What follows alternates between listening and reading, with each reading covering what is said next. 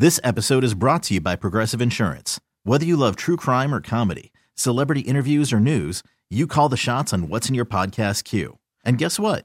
Now you can call them on your auto insurance too with the Name Your Price tool from Progressive.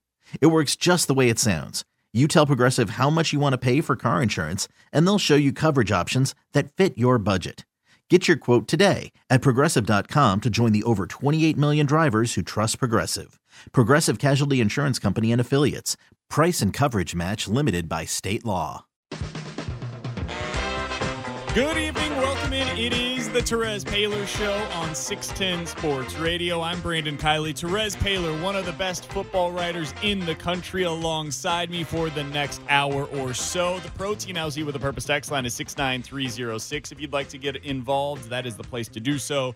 You can also hit us up on Twitter. I'm at BK Sports Talk. Terez is at Terez Paylor. Terez, how you doing tonight, my friend? BK, my man, what's going on? I'm doing very well. We've got a fun game to talk about tonight because I was expecting we'd come in on a Monday. Chiefs beat the Lions 34 20. Not a whole lot to talk about. No, that is certainly not the case. So we have a lot to talk about today. Coming up here in just about 15 minutes my biggest concern to come out of the game. I want to get your thoughts on the Chiefs' run defense. Coming up at 6:30, I think both the Chiefs and the Patriots proved one thing over the weekend. We'll get into that coming up at 6:30. But the place that I want to begin is with the drive yesterday that Patrick Mahomes put together. Chiefs get the ball back at their own 21-yard line. They are down 30 to 27 with 220 to play and two timeouts. That's the John Elway drive. That's the Dan Marino drive. That's the Tom Brady drive. That's the you believe in your quarterback, you got to have a play, you got to have a drive, and they make it happen. That to me was an MVP moment that we didn't see much because we didn't see need to see it often last year from Patrick Mahomes. But that is a game that I'm not sure the Chiefs win last year, Terez, because last year, in those same situations, they lost four times in final minutes or overtime. This year, they get into the situation. Mahomes is more confident. Mahomes has seen anything that the defense is going to give him, and he's able to close it out. Do you think they win that game last year if it happens the same way? I actually do. Against okay. the Lions, they do. um, oh, yeah, it's the defense that put it together. It's, it's, okay. Yeah, against the Lions, I think they do. Um, you know, and I think it has again to do with Mahomes. I I, I, I saw so much, you know, people criticizing Patricia about the use of the timeouts, and it's like, okay, but he clearly knew the line the, the Chiefs were going to score a touchdown there. Yep. Um, because they were like Mahomes was going to score a touchdown there, and and it's the same, um, it's the same fear you have with John Elway. Like you mentioned that it's the same fear you have with Tom Brady when it matters. Um, you know, I think from the Chiefs' perspective, it was good to see it because they're very they, they don't get tested a whole lot for the whole game. Um, and I'm not really big into moral victories and things of that nature, but I do think that the fact the Lions stayed in it the whole time, argue, played better, generally, probably should have won. The difference was the quarterback. And Matt Stafford played well, but the Lions quarterback is not uh, Patrick Mahomes. And at the end of the day, you know, I, I think it was really interesting because I've, I've obviously done a lot of tape work because I have to watch the whole league now. And I tweeted this at the end of the game. Philadelphia got closed out by the Lions last week because Matt Patricia ran drop eight coverage when it mattered. That was his people's elbow. And explain his that, rock explain bottom. that to people. Like right. so for the, that, the, the listener who's like, okay, what what is that? What does that mean? Yeah, that was the people's elbow. That was the rock bottom. That was, you know, you only rush three. The other guys they drop into coverage. Now that's a very difficult coverage. That's that's hard to throw into because there's eight guys back there. They're hoping that you force the ball in there. That's what they're hoping you do. Um, but on that entire drive, go back and look at it. They ran it basically the whole time trying to close out the Chiefs, just like they closed out Wentz. And it didn't really work against the Chiefs. The fourth and nine play where Mahomes scrambled was money. Okay. That's not something that, um, you know, every quarterback can do in that situation. So, you know, look, they also completed some pretty good passes on that drive. So I, I, don't want people to underestimate what they had to do here against that team because when the Lions play drop eight, okay, they're very good at it. They somehow get a rush on it. They've been schooled on it. That's Matt Patricia's finishing move, and the line and the Chiefs still scored in a raucous environment against a team that needed that kind of signature win. So, you know, to me, I think, listen, huge win for the Chiefs. It was a good win. And I think that's why you saw two things. A, Andy Reid visibly pumped in the locker room afterward. That was real. And here's what else what was real. Andy Reid has consistently praised Matt Patricia. After the game in the press conference today as well, he said, Hey, th- that's a good team we just beat. And Andy Reid always says stuff like that, but not to this degree. He's doing it because he knows, like, hey, people don't understand that you know, they just think the Lions stink. No, they beat a good team and a team that arguably should have won yesterday. And a team for the Chiefs that was without one of its two starting running backs, however you want to put Damien Williams with LeSean McCoy. They were without him. They were without Tyreek Hill in that game. They were without their starting left tackle in that game. The weapons were not getting open the same way that they did the previous week. I mean, oh yeah, it was completely different. And, and I think you also have to recognize too here, you're seeing Patrick be more vocal. Yeah, we're I was going to ask you about that. Yeah, we can get to that now. You're, you're, part of the reason you're seeing that is because you know it's not Tyreek Hill on the field; it's the third guy, a receiver on the field. Now it's the fourth guy, right? Like you're getting to the guys that haven't gotten the same number of reps with Patrick, and like there's a standard now. Okay, when I reported in J- January that he was pissed about that AFC Championship game loss, that hasn't changed. Do you think he wants to feel that way again? Because the way he's ordering people around, um, you know, the way he's ordering people around on the field, it, it sure doesn't sound like he wants that. So, you know, um, I think that it has a lot to do with the fact that they don't want to go back to that. They don't want to go back to that same feeling. Patrick doesn't want that same feeling. And, um, you know, I think if you look at this situation, if you're the Chiefs, you feel good about it. But they have he's he's gonna will those guys who aren't quite there yet with the sight adjustments to get there by the end of the season. You can believe that. One thing I noticed earlier today as we were on the drive and I was looking at the text line, one thing that a lot of people were saying was something to the effect of, you know, Mahomes seemed to miss a lot of throws yesterday. I don't know that that was the case. And I don't want this to be people just assuming that I'm caping for Patrick Mahomes, but there were a lot of times where the guys that he was targeting on those throws where it looked like he missed them was Demarcus Robinson, and Mecole Hardman. In the game, six catches, 44 yards on 14 targets. Yeah. Very inefficient, three and a half yards yeah. per target to those guys. I think it was very clear to me. You tell me if you disagree, Terez whether it was the sight adjustments or Mecole, it looked like on one out route in particular, took it a little deep and Mahomes threw it about two yards short. And that's something that we've seen in the past from Mecole, where he took the out route a little bit deep and they weren't on the same page on that. And Mecole got reamed a little bit afterwards. I think this is something where they're just, for whatever reason, not on the same page. The routes aren't quite as crisp as they are sometimes in practice. They're inconsistent. So it's upfield one time, downfield the next. Am I noticing something that you've noticed there as well? Nope, you you you nailed it, and that's what I was saying. Like it's the third and fourth guys at receiver that you know like it changes because they haven't gotten the same amount of reps. Um, one thing I think that's interesting too, like I made I, I made sure I talked to Mecole Hardman um, after the Chiefs drafted him. I talked to him during OTAs, um, and I always like to ask the new receivers who come in here as rookies how much they've had to deal with sight adjustments which is um, that's when a receiver alters their route based on the coverage after the play has started.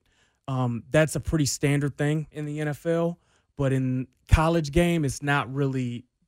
They, it, it's been simplified on the college game, so most of the time, the reason most receivers don't aren't good as rookies is because they're not used to having to do it, and you better not mess it up at this level, otherwise, it's going the other way. Yep. Okay, so um, I asked Mecole Hardman about that, and yeah, lo and behold, you know, they had sight adjustments, you know, corner blitzes, nickel blitzes where you had to become, you know, the hot receiver.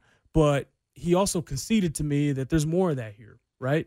So this is a process for for the guy. Um, but he's still really explosive. Really, t- I think that again, the college Maclin comparison that I feel better about every week, it's there, man. And I, I'll also point this out too. I don't think it's a coincidence that of all the players on the offense, like, you know, he's yelling at these guys that are close to his age or like younger, you know, like I can't wait to see what this is going to look like when he's 28 You know, what is it going to look like in four years when basically the whole offense is younger than him? So this He's isn't gonna a be, problem, right? He's going to be, he's going to really just like, you know, it's going to be something because it's, think about like, remember like Peyton Manning when he was yelling at cats? It's going to be like that.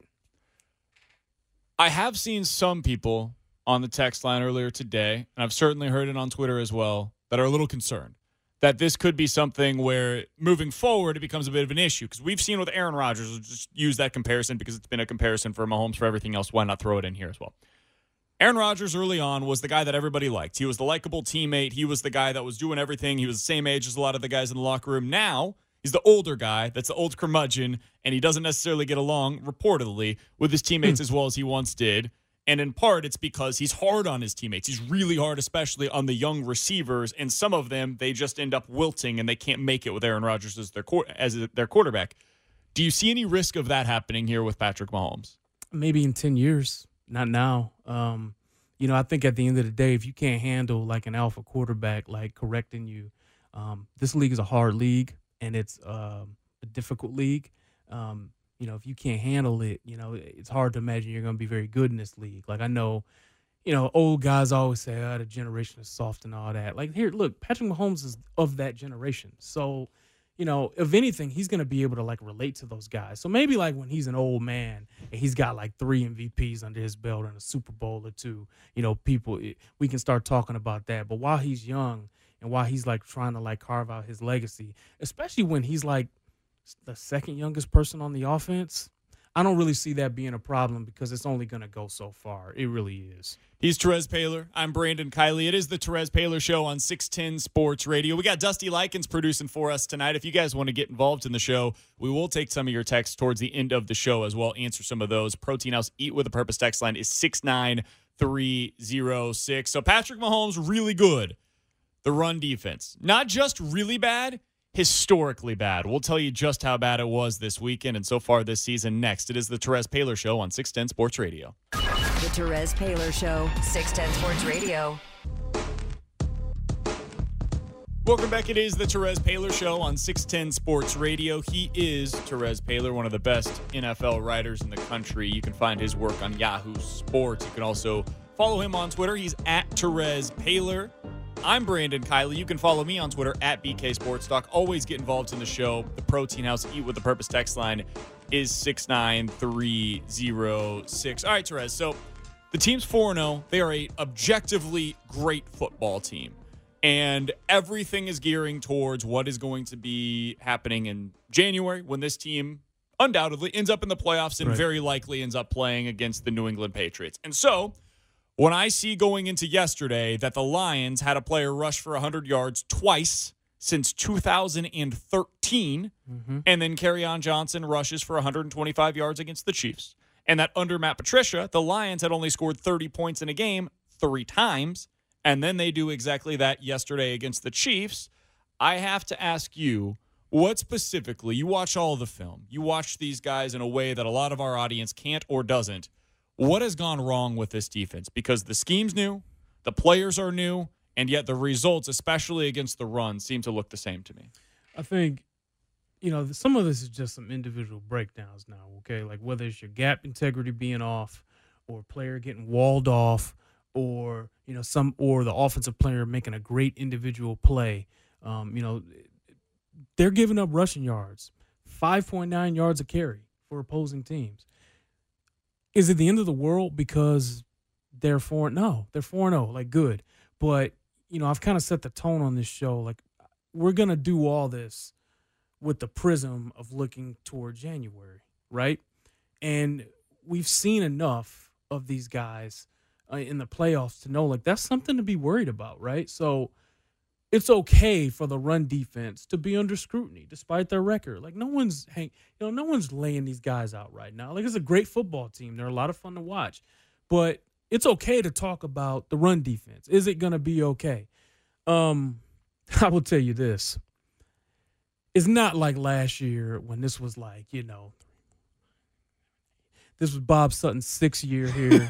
you know, like, you know, like there was no excuses for some of the like, you know, had, Eric Berry had to get guys lined up when he was in. There was no. It was like week 13. stuff, right? There was no excuse, right? In week thirteen, right, for this stuff. So like now it's like okay, this is Spags. He really has just been working with these guys for five months. Like, okay, it's not the end of the world. But I will say this: they rank 30th in run defense right now. We both know that's not good enough, right? They know that's not good enough. Um, and I, I want to see these linebackers play better, and I want to see, you know, some of the players on the defensive line be more stout against the run, and I want to see them tackle better. One thing they do have going for them, though, I do think these corners like sit up there and tackle. I think that's a reason to be optimistic about what they'll look like in a couple months. You mentioned that they are allowing 5.9 yards per carry. So through four games, for the 5.9 number is the second worst in NFL history. The only team that's allowed more than 5.9 yards per carry through four games is the 2011 Raiders. They allowed 5.91 yards per carry through four games that season. They ended up going 8 and 8 that year. The defense against the run is every bit as bad as we're making it out to be. Like this is not something where we're just sitting up here blowing smoke. No, it's historically bad so far through four games. That being said, I think it can get better. I think it should get better. I believe still that it will get better. But I do want to mention this because it's the third straight year that the Chiefs have started 4 0 under Andy Reid. Prior to Andy, they had done it three times in franchise history. And so it's okay to look back at what they did the last couple of years when they started 3 0. They got beat by the Titans in the playoffs by allowing 202 yards rushing. So it was okay to scrutinize during the regular season when they were 4 0 the fact that the run defense was no good. Last year, they get beat at home against the Patriots when the Patriots ran for 176 yards on the ground. It was okay in week one through four to scrutinize the run defense for being bad because that's ultimately what led to them getting beat in the postseason. Were you getting some pushback on that on today's show earlier? Just in general, yeah. Anytime that we bring up anything negative Really? about the team, just because they, are 4 0, That's funny. it's fans don't want to hear the negative right now because the team's really good and looks like a Super Bowl contender. And I I understand that you want to feel good about your team, but this is something that needs to be fixed for January. That's interesting to me because I feel like when people tweet at me, most of the time it's complaints. So it's just like it's, it's like an interesting disconnect. Yeah, it's like Terez, what's up with you know Philly? I'm like, guys, they're four zero. Chill out. Um, but no, we can talk about the run defense. It it like that number sounds horrendous, like the five point nine thing. But like as I watch it to like the naked eye, like I don't feel like it's hopeless at all. You know, they've only given up one yard over fo- one run over forty plus you know yards. Um, they've given up three over twenty plus yards. It, it, it's just been like solid, like you know, but no like it's been solid gain after solid gain after solid gain. You know, it, I put it this way: when I watch the tape of these guys, I don't come away thinking, "Oh, you know, they have personnel problem here. Like it's going to be a long year." Trust me, I know what that looks like. Remember, I watched the 2008 Lions, right? The uh, the winless Lions, and they got gashed on Thanksgiving 2008. And you know, in that game, you just realize, you know, teams are going to get whatever they want running the football on you. Okay, um, I don't feel that way about this team. I, I think Spags is going to get get it together, and I think the longer they spend in this in this defense, the more comfortable they'll get um, with what they're being asked to do. And there's also this: hey, at least it's not like last year where it just felt like they were just they just kept taking it and taking it and taking it. Like they're still like teams are running on them, but the way they're running on them and the way they're trying to play defense is different. So you know some of this might just be we we at least get to watch this happen happen a different way at the moment. I hope it gets better, man. Because I'm so not ready for another January of somebody coming into Arrowhead and running for 200 You're yards. It, we've seen it too many times, man. I mentioned the Patriots and the Titans running games. You remember the Steelers game when they came Huh. in here and Le'Veon Bell ended up running for 170 in that one. It, it just it seems like every year that's the way that it ends. And so when I talk about it here and it's September 30th and we're four games into the season and I understand why fans are like, "Hey, listen, they're 4-0, the we should this is why I'm talking about it because the entire 2019 season is through the prism, as you said, of can this team get to the Super Bowl? Can they get to the mountaintop? And one thing that could prevent them from getting there, because they've got the quarterback, they've got the coach, they've got the roster talent. One thing that could prevent them from getting there is this specific issue. And if you need proof of that, just get an NFL Game Pass subscription and watch the AFC Championship game from January and watch the Patriots use 21 personnel with a fullback and a tight end to run the ball down your throat. Gap plays, all kinds of zone stuff, whatever they wanted to do, they had on your home field in January when it's time for man ball. So, yeah, there's a reason we're going to pay close attention to this, right? I think um, we're going to continue to do that, but you, you know, you also get some pretty solid like individual performances against the run too that we saw um, from certain players. So, you know, I just I don't feel like it's that hopeless. You know, I, I, really don't feel like it's hopeless at all. It's a completely different feeling I get about this unit compared to last year. So, um, let's just see how it continues to develop. Let's see what's going on. Um, you know, but it's okay for scrutiny, guys. And if you need a reminder of that, just watch what the Patriots did to you in the AFC Championship game. I did want to ask you one other thing, uh, Terez, before we go to break, and I want to talk about on the other side the Chiefs and Patriots, both of whom proved something really impressive over the weekend. Frank Clark, it's a name that gets brought up a lot. There's a lot of fans that are unhappy with how things have gone through the first four weeks of the season. He tweeted last night, no disrespect to a tackle, but that bleep does not feed my family. Sacks do. New team, new system, doubles, chips, etc. It's irrelevant. Save the excuses. Success in this league is not driven with excuses. That's the type of comment that has really endeared him to Chiefs fans already. As it should. But one sack, two quarterback hits, two tackles for loss through four games. That's the kind of thing that is frustrating Chiefs fans thus far. What do you think moving forward Chiefs fans should expect from Frank Clark? Um, I think you should expect him to deliver on his promise. Again, you know, Frank Clark cares greatly about the game of football. He cares about being great. Like that's not a hustle. Like that's not jive. That's not that's that stuff is real. It matters to him. Um, and it matters to him to deliver on his contract. So just trust me, right? He's gonna deliver on it. Again, for for like I appreciate Frank like saying that. I don't think he's playing poorly. I appreciate him saying that though. Um, again, I'm not worried about Frank Clark. I'm more worried about the run defense. I want to have one follow up question to that. We'll get to that on the other side. Plus, the Chiefs and Patriots proved their spot among the NFL's elite yesterday, and I'll tell you why. That's coming up. It is the Terez Paylor Show on 610 Sports Radio. The Terez Paylor Show, 610 Sports Radio. Welcome back. It is the Terez Paylor Show on 610 Sports Radio. I'm Brandon Kiley. Terez Paylor is to my left. He's one of the best NFL writers in the country. You can follow him on Twitter at Terez Paylor. You can always get involved in the show. The Protein House Eat with a Purpose text line is 69306. So, coming up here in just a minute, I want to tell you about what I saw from the Chiefs and Patriots specifically yesterday. But I had a follow up question because we were talking about Frank Clark, Terez, and you said you don't think he's playing poorly so far this year. Mm-hmm. To the casual fan who does think he's playing poorly, what have you seen from Frank Clark that you would say, watch for this in the next game, whenever it's Sunday night, 745, Chiefs mm-hmm. are playing, defense is on the field, the casual fans watching the game. What is Frank Clark doing right now that makes you say he's playing not poorly and in your mind actually playing pretty well? I think he's very aware. Like I've seen him sniff stuff out before when he's the only guy doing it.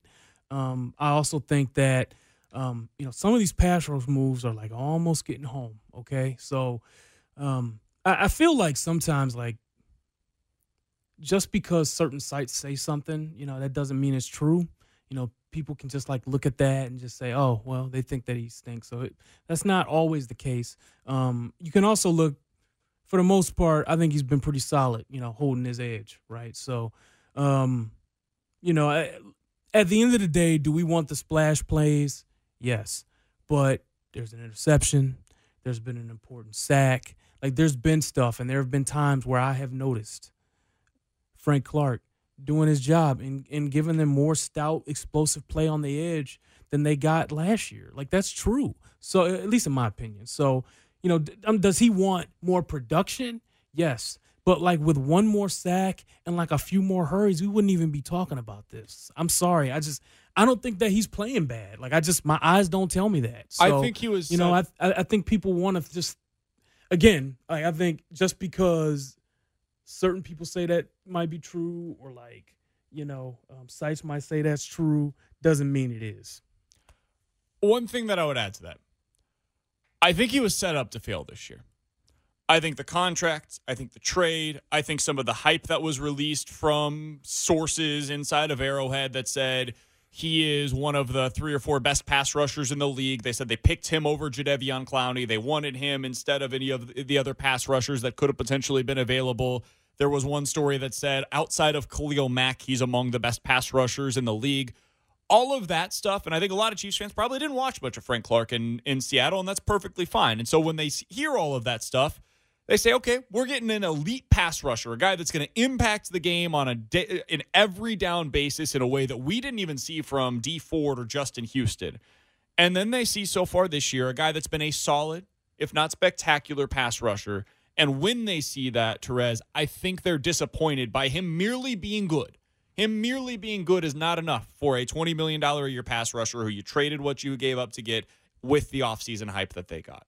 I think that's. I, I would say that he was set up to fail based on a lot of the stuff that had nothing to do with what he actually is as a player prior to this year and what he is now. Is that fair? I think whenever you sign a contract for that money, people expect you to basically be Derrick Thomas here. That's it. That's all I think it is. Um, Derrick Thomas is a Hall of Famer. That's not really fair. I do expect him to be good. I do expect him to continue to play better as the season goes on.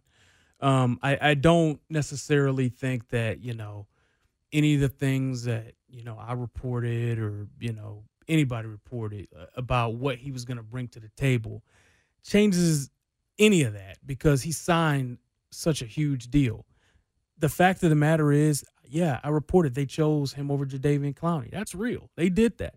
Um, you know, and this was somebody they had their eyes on for a long time. They wanted Frank Clark, not just because of his pass rush, but because of how good he is against the run and the effort he plays with and that type of deal. So um, I think I, don't think that any of that really affected the expectations. I feel like just the money did. Like you hear 104 million dollars, you expecting Justin Houston, right? Yeah. Like, right? Like that's what you. Because think about this, right? Like remember they signed Justin Houston to that six-year, hundred million dollar deal. For the next four years, all we, all people fans were talking about was, uh, you know, Justin's hurt.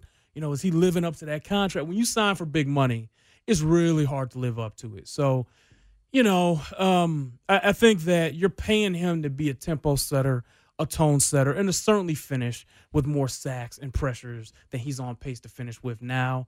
But as far as seeing it as, you know, some sort of, you know, crisis, I'm just not there. I think he's played pretty well. I think he's going to continue to play better as the season goes on.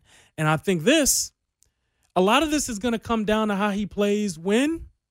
In January. Right. Because None of this is gonna. And Frank Clark had a 15 sack season, but you didn't notice him when it mattered. People will be just as critical, if not more, because he didn't deliver when it mattered. So the book's still yet to be written. I know that's not fun. Like I got it. You know, you're on radio. Have a take. You know, I get it. Like I understand it. I'm here. I'm here to have a take with you. But I think the correct take on it is he's been good. Let's see him. I think I think he set himself up to have more splash plays because he's put it out there himself that he needed to play better. So, okay, Frank Clark, it could be epic if you deliver on that. I actually fully expect him to. I liked what we saw from the Chiefs this weekend because what we saw from the Chiefs and what we saw from the Patriots was the opposite of what we saw from every other team that was undefeated heading into this weekend. There were eight undefeated teams heading into week four. Right now, there are 3 mm-hmm.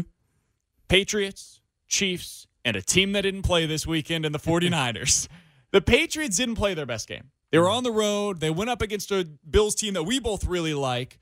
They had to hold on late to be able to win that game. The exact same situation applied to the Chiefs. Now, they were very different games. The Patriots played the game that you would expect them to play if they were playing a close, tight game against a solid team where it was very low scoring. The Chiefs played the game that you would expect them to play if they were playing a close, tight game with their offense in the way that they typically play.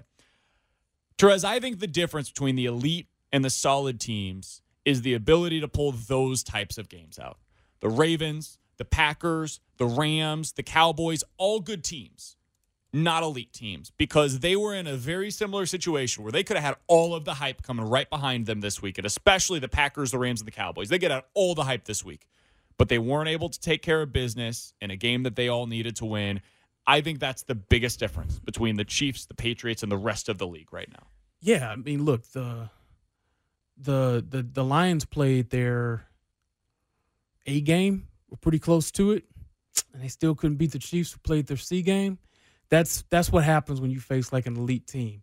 These and, and you know what these teams always ha- always have in common, like just a killer quarterback. You know, just somebody that strikes fear in you now more than ever because of the way that the league is going. So, um, you know, I think yes, I would agree with that statement. I think you know. Um, games like that where the Patriots don't look great but they still win, the Chiefs don't look great but they still win. Fans kind of come away thinking, eh, I was a little queasy about it, but you still get the victory. It helps because you start like expecting to win, and players start expecting to win no matter what. And most of us are streaky, no matter what it comes down to, and like that matters when it comes to winning in this league. So, yes, um, when you're an elite team you can absorb worse play. You can absorb the other team giving you their A game. You get used to that. Um, but it's all empty if you don't consistently work on the things that you have to work on. The Chiefs have some areas they need to get better at. We can agree on that. I think we'd like to see them. Um, I, I, think toward the end of the year we will see them run a little bit more. We'll see that run more effective. They'll run more, and we'll also I think we'll also see the run defense get a little better as they start kind of rounding into form. Do you think that a game like yesterday is something that Andy loves, though? Because, first of all, you get the win. And then on top of that, you know he had so much coaching tape to be able to go oh, back to from great. that win. So that's got to be the ideal situation for Andy, right? The best coaches are almost always look. I've been covering pro football for a long time, right? I've been covering college football, so so like here's this is true. The best coaches always have a reputation for having like a killer eye for detail, always. And from Nick Saban to Andy Reid to Bill Belichick, this thing is in common. So where that really helps is like when you blow teams out, you can still put the tape up on there and light guys up if you really need to. But it's even better when you actually have some like, hey, we almost lost because you did this. You know, and you got the little red, you know, red lighter thing and the, the red pointer. And you're like, hey, look at you you almost did that to this team. You you're accountable to this football team because of that. So, hundred percent games like that that test your character so important. So important as you continue to grow as a football team. Even if you're a great team, you got to be tested. You got to take some hits, right? Because football is about adversity. Just like, like you got to overcome it. So a game like that, where they faced a good football team that looks well coached and played their butts off and had every motivation in the world to prove they were for real, um, that's the kind of win that you can build on, that you can get better from, and that when you get in another adverse situation, because you know it's going to come this week, next week, the week after, you can say, hey, we pulled through. Let me get back to the grindstone. Let me fix it. He's Terez Paylor. I'm Brandon Kiley. It is the Terez Paylor Show on 610 Sports Radio. Dusty Likens doing a fantastic job producing this bad boy for us tonight. Coming up next, we'll go around the NFL and we want to answer some of your texts tonight. The Protein Eat with the Purpose text line is 6930306 rather. Terez has all the answers. You guys have the questions. We'll get to them next on the Terez Paylor Show on 610 Sports Radio. The Terez Paylor Show, 610 Sports Radio. Welcome back. Finishing things up here on the Terez Paylor Show on 610 Sports Radio. He's Terez Paylor. I'm Brandon Kiley. The Protein House Eat with a Purpose text line is 69306. We will get to some of your questions coming up here in just a minute. But before we do that, we want to go around the NFL as we do each and every week here on the Terez Paylor Show. All right, Terez. Bills and Lions. They both proved a little something to me on a loss. Now, the Bills did it against Patriots. Lions, of course, did it here in Kansas City. My question to you do you see these two teams as potential playoff teams in the AFC and NFC at this point? Oh, 100%. Remember, I picked the Bills to earn a playoff berth. I did it in August, so I'm going to stick with it. I think the Bills will make the playoffs. And I think the Lions are definitely going to flirt with it. Um, it looked like a well coached football team, man. They did. They look like uh, Matt Patricia has coached them defensively really well you know, holding Mahomes to 315 yards and no touchdowns is that's something. Like that's something real. So yeah, I, I think the Lions um, and, and, their scheme it looks solid. They've been competing, but I can tell you as a Detroit native, um, you know, this is just the second quarter of the season.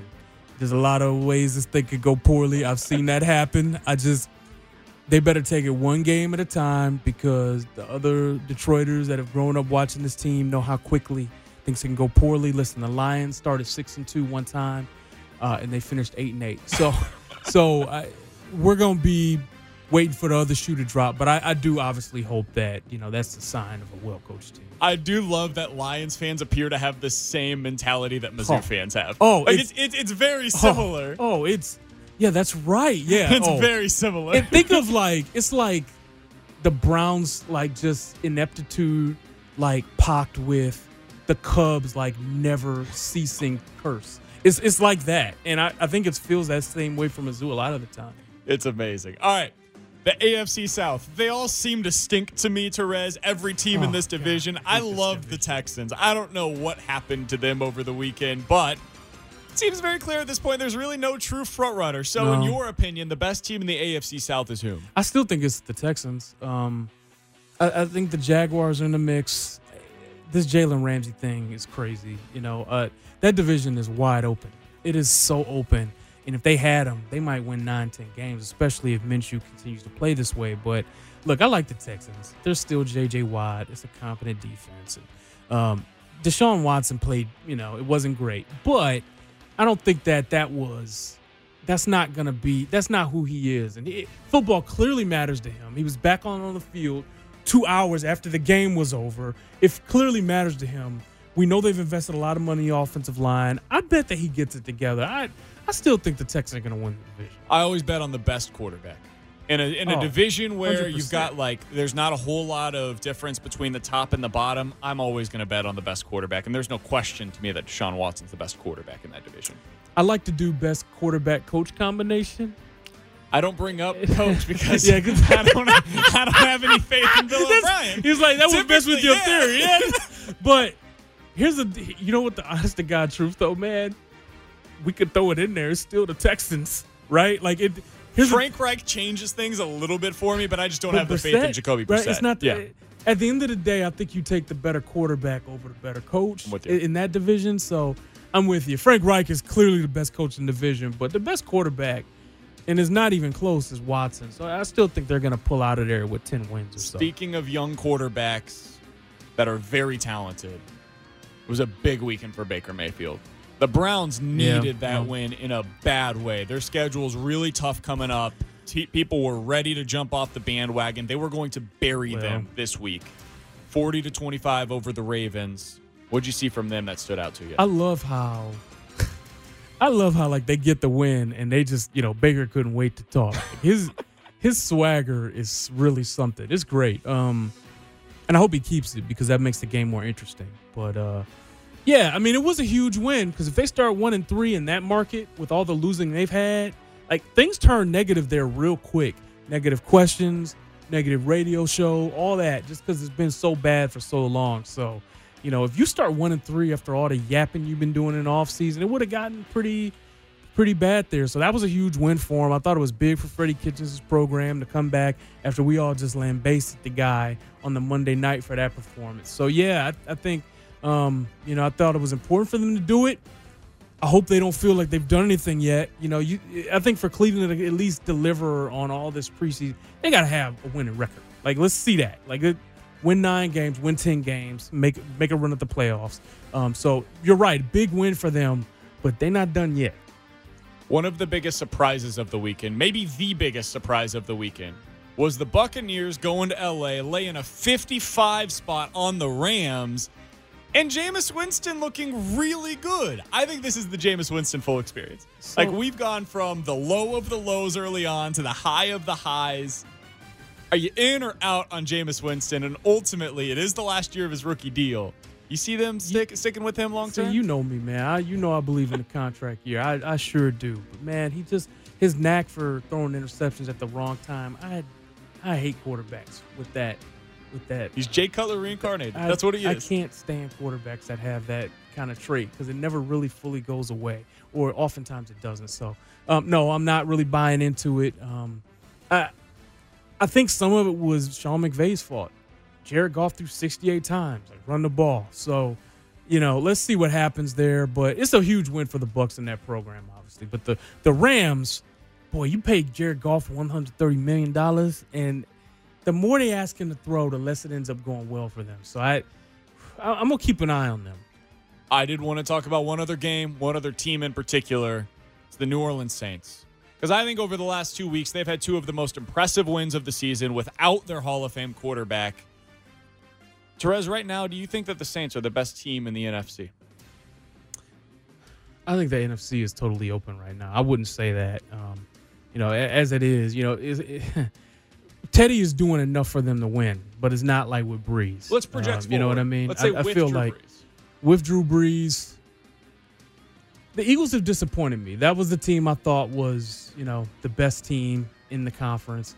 Um, they're all banged up. I think by the end of the day, it still might be them, uh, especially if they make some additions or a big addition uh, before the trade deadline. But I, th- I think if we want to project forward, Drew Brees comes back and let's say he's fine. Yeah, I think of all the teams in the NFC, that's the one that I felt has played um, well enough to get to the Super Bowl. Let's get to some text. We're going to finish out each and every week on the Terez Paylor Show this way. The Protein LC with a Purpose text line is 69306. We want to get your guys' questions for Terez, get some of these asked and answered for you before we get out of here in about five minutes or so. Let's start with this one, Terez. Protein LC with a Purpose text line is 69306. To me, the problem for the Chiefs defense looks like a tackling issue. There's a lot of yards after contact. Is that something that you have noticed as well?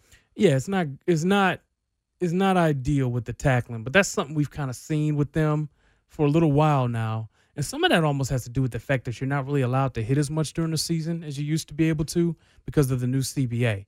Um, what you typically end up seeing is that when teams do make a priority of it, they can get better at it as the season goes on. Um, if you look at Spags' defenses, like his championship defenses, they were they got after the quarterback and they they were pretty decent tackling. So uh, good eye, right? But I, I, I do think that's again, I think that's something that can get better. I just don't have a foreboding sense of doom about the defense. I think I think they'll be okay when it's all said and done. Protein LC with a purpose text line is 69306. Terez, what's going on with Jalen Ramsey? Any update on that end for the Chiefs and for anybody else? I, I think the Chiefs, I think the Eagles, and a handful of other teams are waiting for the Jaguars to figure it out. Um, obviously, there are people in that organization that would like to move on from him, I'm sure, but the owner does not want to. So, what are you going to do? Like, they have to make a decision. They got to decide to trade him. And then, if they decide to do that, you know, again, I, I've been consistent on this. It's about, you know, at what point does the risk become worth the reward? Um, I do think, again, I think there are other teams out there that could potentially offer more um, than the Chiefs, but we know that they're going to be finishing 30th or 31st or 32nd or something. We know that there are other teams out there that could put together a better package. Um, and I, I, I think I expect other teams to put together a better package. But if those teams are bluffing and some of those packages for some reason have evaporated, I think there's a chance that could happen. But A, the Jaguars have to decide to trade them. B, other teams have to be bluffing. And if that happens, then you still need Jalen to probably be willing to come in here and like play on his deal, right? Because if you sign him immediately, that's creating some cap issues with Chris Jones, Chris Jones and uh, Patrick Mahomes. And also, you got to agree on the compensation with Jacksonville. Do they really want to first? Because I don't know if you're Kansas City if you can do that. So I, I think there's a lot of ifs there, but that's a pretty good summation of what's going on. Protein LC with a purpose text line is 69306. We're asking Terez your questions to finish out the Terez Paylor show tonight on 610 Sports Radio. Uh, the next question that I've got for you, Terez, how good have you, or how how impressed have you been, rather, with Bashaud Breeland to start Yeah. this season? Um, he's playing for money. Uh, point that out. He's been great though. Like I think he's physical. He's made plays on the ball. I've been really impressed with B- Bashaud Breeland. I, I think that he's been a great addition. And I think, you know, if you added like one more corner to the mix, whether it ends up being Mo Claiborne if he plays at a high level or you get someone else in here, you know, him as your number two corner, you are sitting pretty you are good. Like I feel really good about Bashaud Breeland. What are you expecting the plan to be with Mo Claiborne? they'll work him in slow. You know, I, I think you know he'll probably. He, I, I do think he'll probably play initially. Like there's ways that you can work him in, and as the season goes on, you know, um, he'll start. You'll start seeing more and more of him. Any explanation for Darrel Williams in the fourth quarter as opposed to LeSean McCoy? Um, sometimes there's a lot of things going on with players and injuries that we don't like know about. I think if everything's considered, like McCoy's probably the guy you'd want out there. So when he's not out there, it makes me think maybe he's still banged up or he's dealing with this or that, or you know maybe they just had a package of plays that better fit Darrel Williams' um, skill set. I'm not really sure. How long do you think will be before we see Terez, or excuse me, before we see Terez Paylor, before we see Tyreek Hill back on the field? They got to be careful with him. You know, um, I don't want to give out a specific time frame yet, but I do think it was a great sign that he's out there running routes. And if you're the Chiefs and you start four and zero, you I think you got to just you got to take it slow. You don't need him right now. You don't need him in the next two weeks, in my opinion. I would make sure that you know that he can handle being hit, so that he won't have to come back out later. Like you want him to put together like eight straight games or something like that, heading into the playoffs, right? So that that's what I would do. We'll see. He's Terez Paylor, one of the best sports writers and certainly one of the best NFL writers in the country. I'm Brandon Kiley. It's the Terez Paylor Show on 610 Sports Radio. Download the radio.com app, subscribe, rate, and review. We'll talk to you next Monday on the Terez Paylor Show. Hello, Kansas City. This is Chris Crum, host of Power Trading Radio. Okay, picture this. It's Friday afternoon when a thought hits you. I can waste another weekend doing the same old whatever, or I can conquer it. I can hop into my all new Hyundai Santa Fe and hit the road. Any road. The steeper, the better. Because my all new Santa Fe is available with H track, all wheel drive, so I can hit the trail without a worry in the world. Heck, with three rows and best in class rear cargo space, I can pack the whole family in with all our gear. We've got available dual wireless charging for our phones, so we'll never lose touch with civilization, and we won't lose touch with the primordial power of Mother Earth. So, which is it? Waste the weekend or do something a little more epic? And conquer it in the all new Hyundai Santa Fe. Visit HyundaiUSA.com or call 562 for more details. Hyundai, there's joy in every journey.